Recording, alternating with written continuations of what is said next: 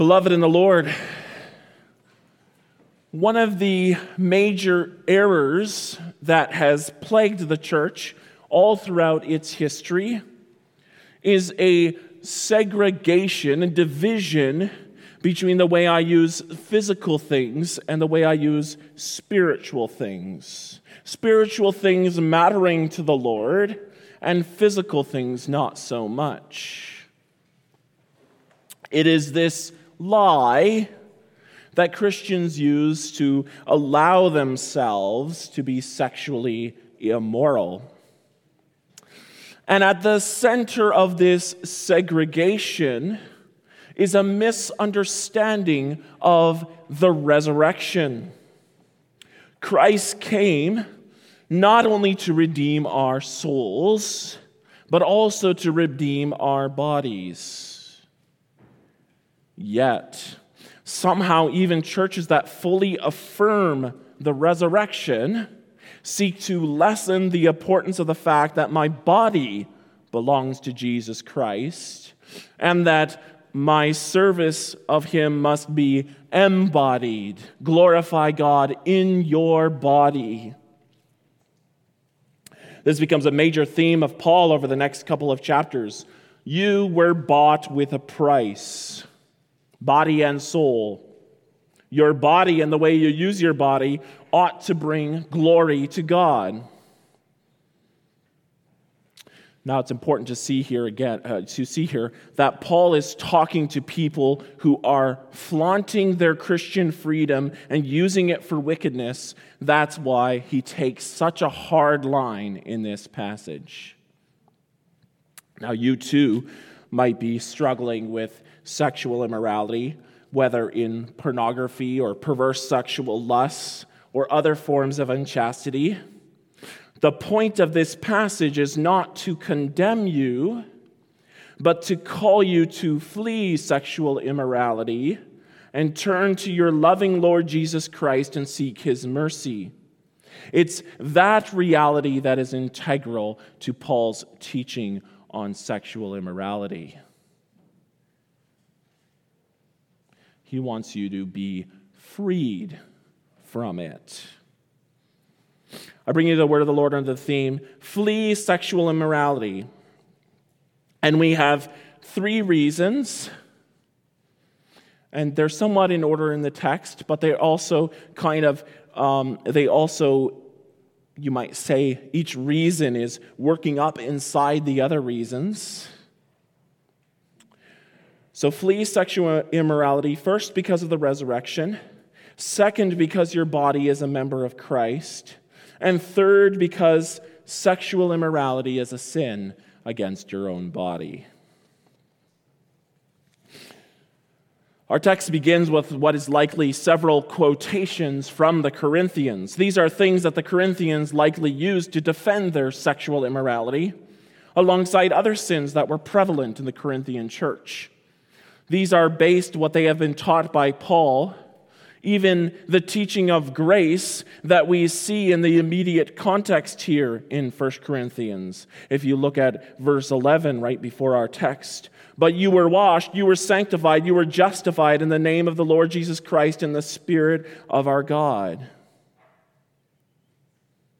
This means that, as the Corinthians say, all things are lawful for me. We have been freed from sin. We're no longer under the law, but under grace. These are teachings that are all through the teaching of, teachings of Paul in his letters. So there's a truth in the teaching of the Corinthians. All things are lawful for me, as a general statement. What they don't realize is the brokenness that sexual immorality causes or the nature of the redemption in Jesus Christ to whom their bodies truly belong. A lot of this argument will center around the fact that when you commit sexual immorality, you are saying that your body belongs to that other person. And what Paul is saying, no, you don't become a slave of somebody else. You stay a slave of Jesus Christ. Now, Paul is developing an argument here. All things are lawful, yes, but not all things are helpful. And this should be obvious to anybody who contemplates life, for example. You, you, might not, you might like cake, for example, and there's nothing wrong with eating cake, but an excess of cake is not helpful. So, Paul begins by simply demonstrating the juvenile nature of using a slogan like, all things are lawful for one's life. He goes on, all things are lawful, but I will not be dominated by anything. Now, we tend to assume Paul is talking about something like substance abuse because that's our modern way of thinking. Right? You take a substance and you form a bond with that substance, and that alcohol or that drug controls you. And it's not that we should discount something like substance abuse being an application of what Paul is talking about here. But Paul's first thought here has entirely to do with the nature of sexual intercourse. In sexual intercourse, you connect yourself with somebody. So that as he says later in chapter 7, your body belongs to that other person. In chapter 7, he's talking about legitimate sexual intercourse between husband and wife. And the wife's body belongs to her husband, and the husband's body belongs to his wife. Paul notes later in our text the two shall become one flesh. There is a mastery given to the other person in the sexual act. Then Paul brings out another slogan that the Corinthians used Food is meant for the stomach, and the stomach for food, and God will destroy both one and the other. Again, there's a truth here. Our bodies will die, so the particular pleasures we enjoy are not always of the high importance we like to place on them. This is, again, a general statement that can be misapplied.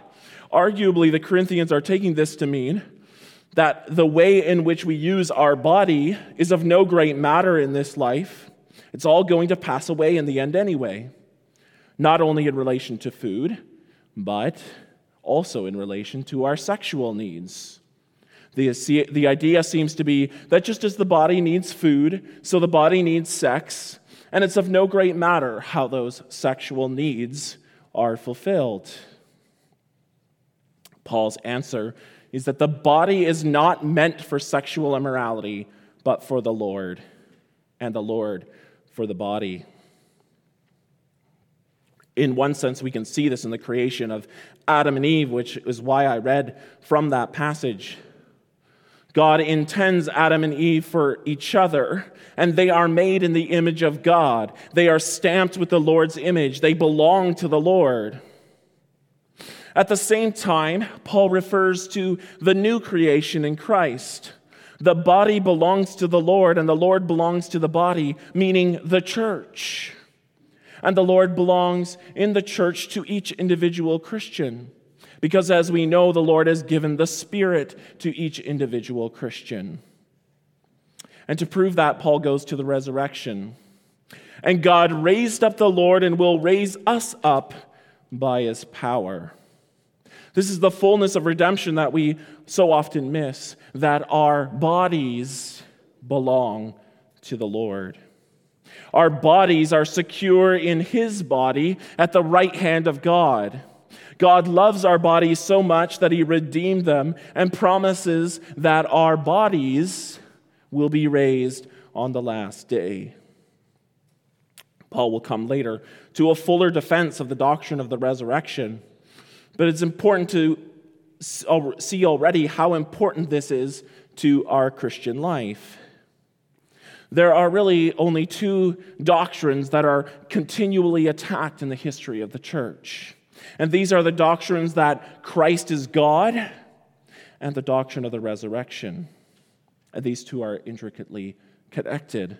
The denial of Christ as God undermines the power of the resurrection and the denial of the resurrection undermines Christ's power as God. All the heresies and errors of the church seek to undermine these two truths.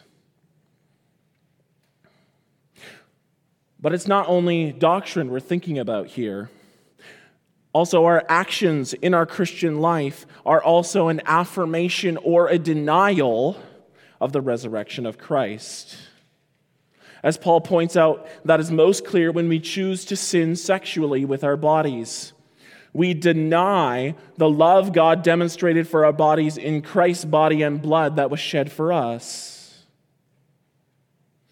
That brings us to our second point. We flee sexual immorality because your body is a member of Christ. Paul reinforces his teaching that the body is for the Lord and the Lord for the body in verse 15. Do you not know that your bodies are members of Christ? The word member here should literally make us think of parts, parts of the body, such as hands, head, heart, and mouth. When we are bought by the Lord, we are connected to Him. Again, not only our soul, but also our body, as is demonstrated by the resurrection of Christ Jesus. We can think of Romans 6, where based on our baptism into the death and resurrection of Jesus Christ, God calls us to sanctify all the members of our body to Him. Whatever we use our hands or heads or hearts for are all for Jesus Christ and according to His law of love. Shall I then take the members of Christ and make them members of a prostitute? Because Christ is holy, I am holy. Am I going to use my sanctified body to unite with a prostitute? Never, says Paul. This is a grotesque joke. In fact, to join oneself to a prostitute or to participate in other perversions of the day is to deny Christ. We can see this in how often the rejection of Christianity is coupled with secret sexual sin that has grown until the sinner is estranged from Christ. If you followed Joshua Harris's rejection of Christianity, for example, you see how his rejection of Christianity went along with an acceptance and likely participation in what our world calls sexual freedom. This sexual freedom that is, in fact, sexual slavery, as our passage has already demonstrated. You cannot belong to Christ and to a prostitute. Paul brings out the implications of sexual union. Or do you not know that he who is joined to a prostitute becomes one body with her? For as it is written, the two shall become one flesh. The intimacy of sex cannot be separated from union with the other person. And Paul demonstrates this through the order that God created from the beginning. We see in the history of Israel how this was a constant temptation for her. From the sons of God marrying the daughters of men in Genesis 6 to Baal Peor, where Israel played the harlot with the Moabites, to Solomon's wives to the men who married Canaanites in the time of Nehemiah. Israel's adultery always led to idolatry. And it's the same for those who are redeemed by, by Christ. God intends good things for our bodies, and we are called to entrust our bodies to Him because He will do what is good for us. The basic lesson is if, if you think that you are better off to follow the path of sexual immorality, Paul wants to remind you that God knows more about your body and your desires than you do. Remember that He knows what is good for you because He is good. What is good? That's clearly laid out for us in Genesis. One man, one wife, not many wives, as was often the practice in the Old Testament, though God was patient with his people in this. God desires one man to enjoy one wife and vice versa, and desires that union be fruitful. These are the purposes that God has laid out for sexuality in the scriptures. And yet, This is important. Sexuality is not essential to our natures or the most important part of life. Our most important relationship is our relationship to God, which is spiritual. And by that, I don't mean to oppose the physical nature, I don't mean to oppose that to the physical nature or the body, but that it is through the Holy Spirit that we are connected with God. The spiritual connection is in the hope that we will see Him face to face. Paul says, But he who is joined to the Lord becomes one spirit with Him misused sexuality undermines that union. So says Paul flee sexual immorality. There's one other sin that Paul and the scripture call us to flee, and that is idolatry. Sexual immorality has a grip on the flesh so it can pull us away from our union with God. We can think of Joseph in the Old Testament who fled from Potiphar's wife when she sought to connect with him. Flee it. Don't cultivate it. The lies of the world about understanding each other sexually before marriage or missing out on experiences or fulfillment are just that lies.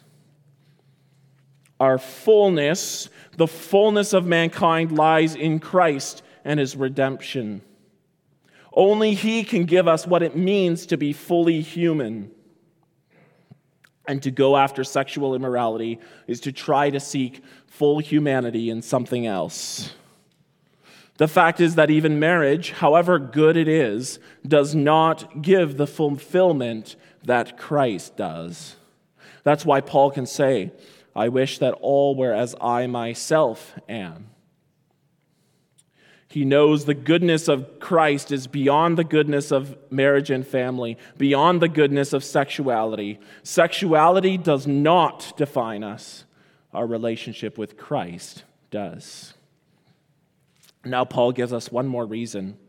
Not only does sexual immorality separate us from Christ, but sexual immorality is a sin against one's own body. And that brings us to our third point. We flee sexual immorality because sexual immorality is a sin against your own body. Every other sin a person commits is outside the body, but the sexually immoral person sins against his own body. Some sins like stealing and murder make sense here. But what about something like drunkenness? Aren't there other sins that sin against one's own body? To understand what Paul's talking about here, we need to go back again to the union that's established between man and wife. They shall be one flesh. To divide or misuse the union that God has established in marriage is to hurt your body, not just at a physical level, but at every level. I've been working on the distinction between body and soul, but here we see the closeness of these two, body and soul, despite the reality of that distinction. And the same can be side, said of the mind and body. We can't separate the two. The body is teaching the soul something here, and if the body participates in perversion, adultery, and fornication, the body perverts the soul. That's why sexual immorality creates such brokenness and misery. Romans describes the descent into homosexual perversity as a handing over. God hands over man to self worship, ultimately to folly. And again, this corruption has the effect of pulling us away from Christ. Or do you not know that your body is a temple of the Holy Spirit within you, whom you have from God? And here's the clinching argument your, your body is a temple of the Holy Spirit. The glory of God dwelt in the temple in a special way in the Old Testament. Now the glory of God dwells in you in a special way in the New Testament. You are a vessel for the Holy Spirit. And Paul asks, Will you use that vessel of the Holy Spirit for perversion, or will you use it for the purposes which God intended it for. I mentioned it momentarily, but I wanted to bring in again the importance of the story of creation here for understanding what is good. God made man and woman to enjoy union with one another, to take dominion together, and to produce offspring. God redeems us to restore creation. Grace perfects nature. Nature is fallen. God comes in His grace and perfects that fallen nature. It doesn't destroy nature. You are not your own, adds Paul. You were bought with a price. This is at the same time a warning and a comfort. A warning that because the new freedom in which you live is based on the precious blood of Jesus Christ. And as Hebrews warns us, it's a danger to trample that blood of Christ.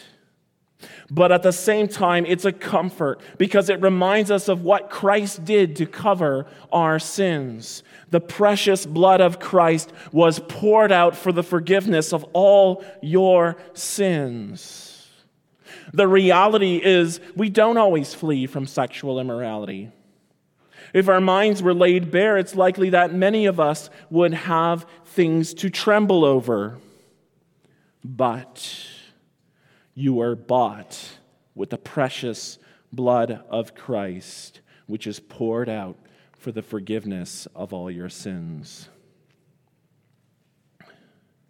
So, glorify God with your body.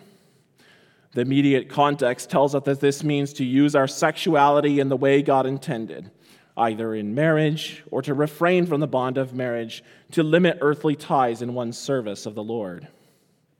But the, the rest of the book of the First Corinthians brings out greater meaning to this fact that you are not own, not your own. It means to live as you are called to avoid slavery to man, to refrain from participating in pagan feasts. It affects how you dress in worship in 1 Corinthians 11 and how you act in worship in the same chapter. It affects who may speak in the service and how the service is ordered in chapter 14. The way you use your body also flows from the redeeming blood on the cross of Christ. So glorify God with your body. All glory be to God the Father, God the Son, and God the Holy Spirit. Amen. Let's stand to sing from hymn 64.